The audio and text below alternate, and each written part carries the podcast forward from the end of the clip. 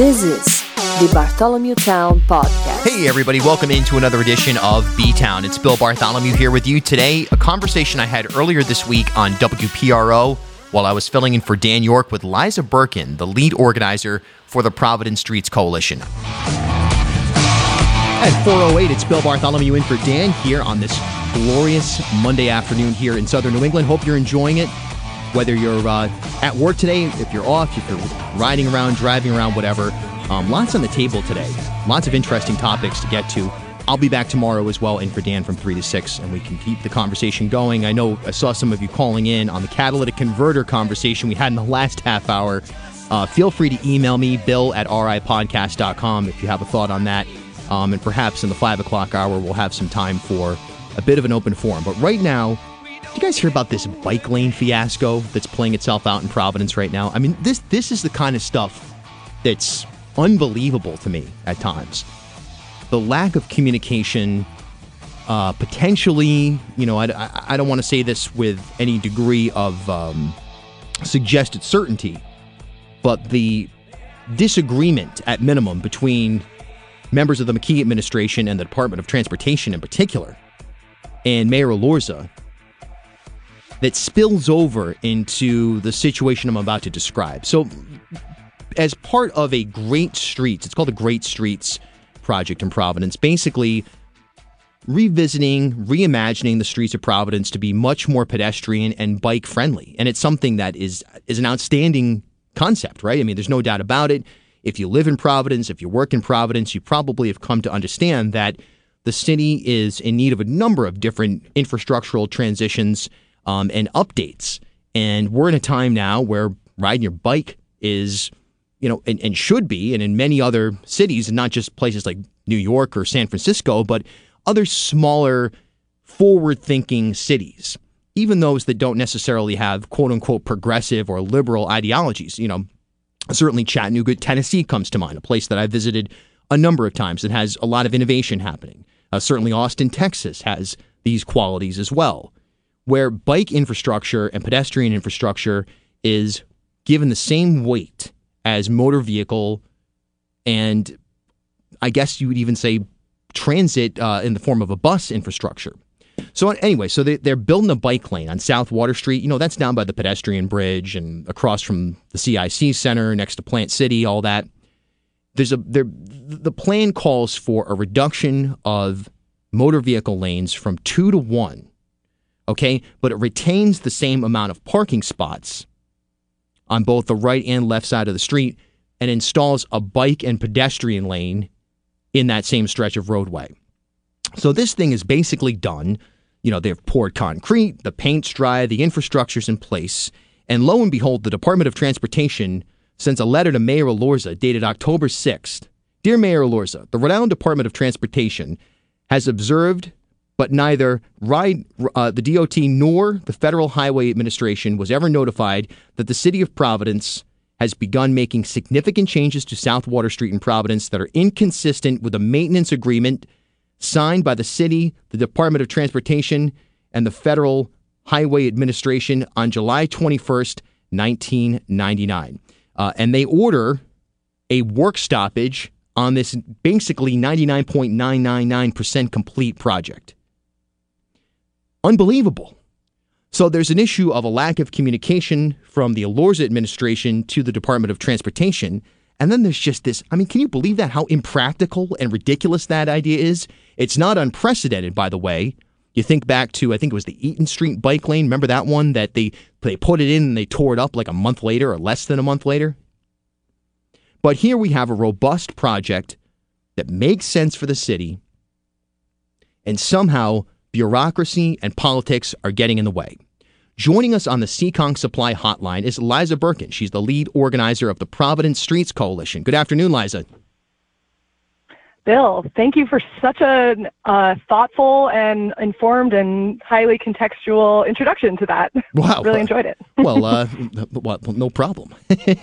um, I mean, th- this is such a Some weird, other... weird issue. I mean, like, yeah. from your perspective, you're for for those of you listening, whether you're listening in Rhode Island, Connecticut, Massachusetts, wherever, um, Liza is one of the lead advocates for moving the state forward in terms of transportation in a lot of senses, not only bicycle and, and pedestrian wise, but also in terms of rethinking bus hubs and things like this.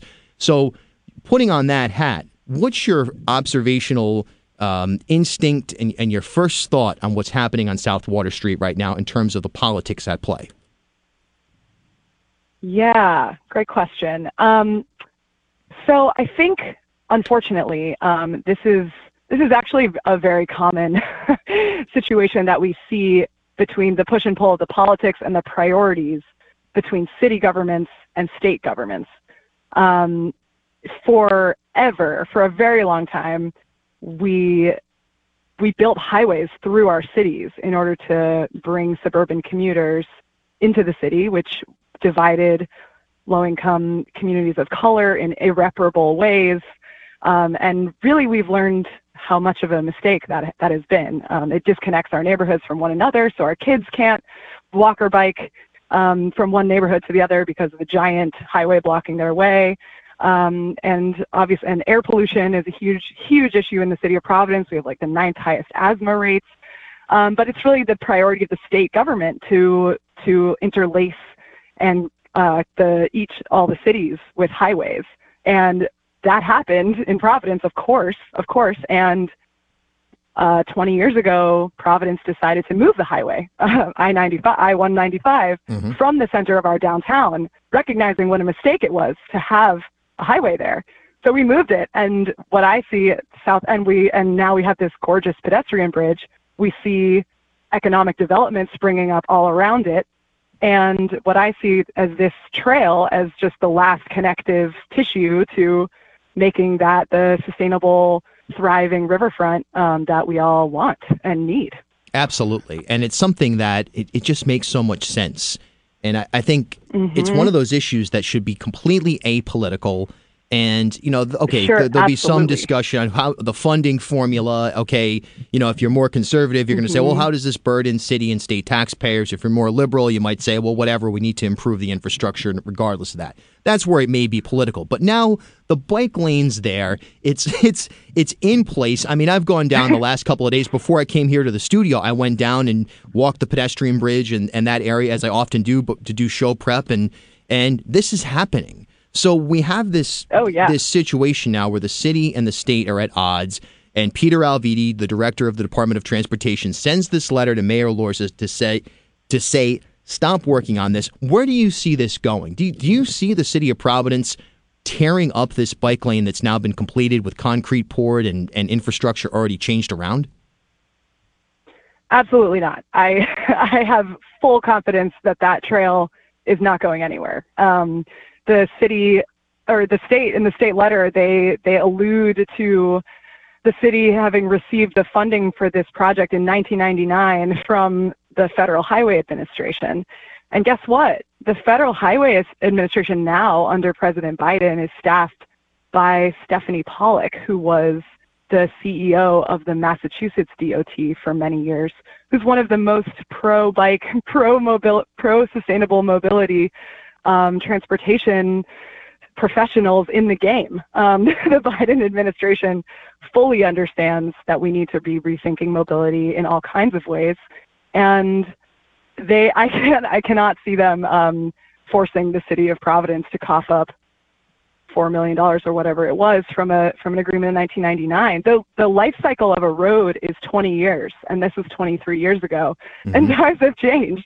This thing with the CNC administration should hold no water at all. Um, I'm fully confident that all this buzz is going to die down, and it's and everyone is just going to enjoy this trail just as they by the way this is like also the last leg of the east bay bike path um, mm. connecting india point park to downtown so at this point once you know once that signage is in folks from bristol warren barrington can be riding all the way into downtown providence if they if, or walking or skating however they choose to move um, so it's and folks fought that for decades. They, it took decades to build the East Bay Bike Path because neighbors and businesses were so opposed to it. It happens every time, on no matter how good of a, how robust of a project it is. Um, there's going to be opposition to change, and you know we really feel for the businesses. They went through a lot during the pandemic, and can completely understand why they'd be nervous about any change, but just have full confidence that it's all going to be okay and that it's only going to help. There's no reason why we would be doing this yeah. if we didn't think it was going to help the local economy. Yeah, and I definitely want to talk about that, the economic impact of this at 418. Uh, we're speaking with Liza Burkin, lead organizer of the Providence Streets Coalition here on the Seekonk Supply Hotline. It's Bill Bartholomew in for Dan here on WPRO. Now, Mayor Elorza, this coming from the Providence Journal piece on this story, the most recent one from Amy Russo. Mayor Elorza, his statement on this is that the Rhode Island Department of Transportation's letter requesting a cease and desist based upon a 22 year old agreement is extremely dubious at best. The city has engaged the state in our Great Streets plan for years, reflecting the changing needs of our residents who overwhelmingly support our street safety intervention. So Mayor Elorza, he's not backing down on this. It it it seems no. like just in terms of practicality and common sense that there's no way that this this project is going to be halted. Never mind be be torn up. Um, is this about bickering between you know lingering disagreements, uh, dislike, whatever between state and city government with the personalities involved in the McKee administration and Mayor Elorza? Is this is this just like sort of a, a, a, petty fight, you know, like the food fight level of, of disagreement? You know, I'm not in those rooms. I'm not in the. I don't have a personal. I don't have a personal uh, view into that, um, but I would have to assume so. gotcha. Um, this is not certainly not the first uh, battle that the city has had against RIDOT, who if you recall, advocates really tried to get the 610 highway to be a, a walkable, bikeable, transitable uh, boulevard yeah. that was going to cost the state. Oh, by the way, there is a huge conservative argument um, for the types of infrastructure that we promote. Um, the highways that that RIDOT builds are hundreds of millions of dollars, and they are they are so expensive, and they unfortunately don't really under, seem to understand the concept of induced demand, which is a well-known transportation engineering concept where when you build when you build a road that's 12 lanes, it's gonna traffic is going to expand to 12 lanes. Mm-hmm, traffic mm-hmm. is like a gas; it expands to any container that it's given to expand to. It's like a goldfish; it'll just keep growing. And if you constrict a road, like that's the best way to reduce the traffic. So this is a, but it's you know it's not their job to know that. Um, it's their job to build highways. Yeah. And continue building highways. Um, that's all they really seem interested in doing. At 424, Bill Bartholomew in for Dan here on WPRO. We're discussing the city state fiasco, if you will, on this new bike path that has been constructed on South Water Street. Um, I don't know if you guys have heard about this, but the bike path is in place. The renovation is complete. The infrastructural changes are done. The concrete's poured. The paint is dry. People are riding on the bike lane. There was a big event on Friday night uh, um, that that took place, and uh, I was out there today, and you know, a merry time seeming to be had by all. Yet the state says that this project on the city's part violated a 1999 agreement, and they asked them for a work stoppage. Uh, they're going to fine the city four million dollars. Um, but look, this thing is not getting torn up. I mean, there's there's almost no way that that I could foresee that happening. I mean, the embarrassment alone would be too great to bear. Um, you know, the optics alone would be too much. But just this sort of bickering on these types of projects, not only in the context of this city-state disagreement, but also in general, when it comes to infrastructure improvements like this, you know, the economic impact.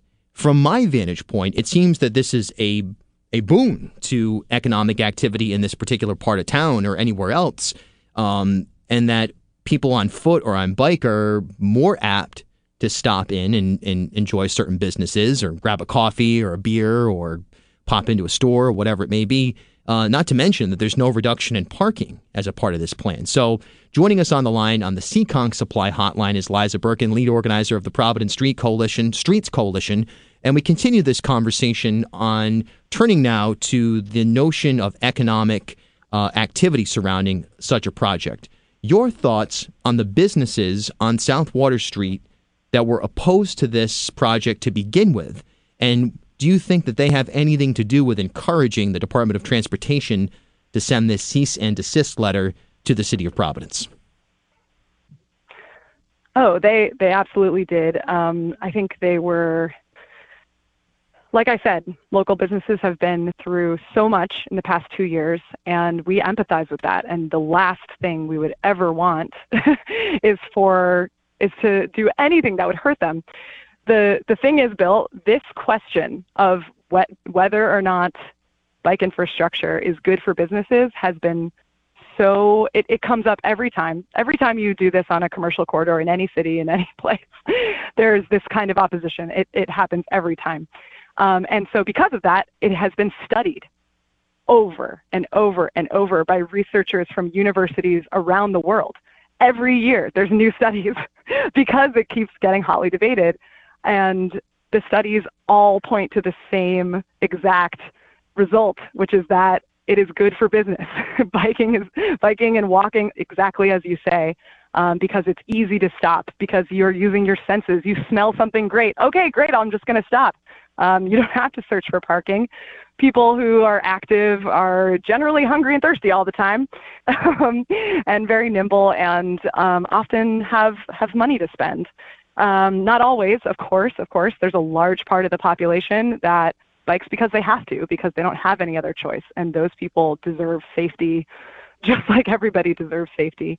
Yeah. Um, but yeah, but yeah, the the economic impact is is not a question. It has been studied to death by researchers from around the globe, and they find over and over how positive it is. Yeah, I, don't, I just don't. Businesses. I don't get that argument, and I've heard it from a number of different quarters that you know somehow this bike bike path going in is going to impact businesses negatively and it to me it's like right. I just don't get it because I spend a lot of time in that part of town you know um, I, I, I enjoy going for a walk on the yeah, pedestrian everybody bridge does now yeah it's great yeah. you know it's yeah it's like this is the providence that that should be able to be accessed by the entirety of the city the every single neighborhood Exactly. in the city of Providence should have uninhibited access to this part of town. And bike lanes, Right. pedestrian ways, and transit in general is really central to that solution. We've got about 40 seconds left. What's the next step in your mind for uh, whether it's inside the city itself or just in general in terms of connecting neighborhoods and connecting people to the infrastructure and the assets that we develop, such as the pedestrian bridge and the things that surround it? Yeah, awesome. Um, everybody should just go check out the Great Streets Plan that the city developed. Um, it has envisioned a 75 mile urban trail network that will connect all of the neighborhoods back to each other. Um, and it's just a matter of implementing that plan um, until we have a complete connected network for the entire city.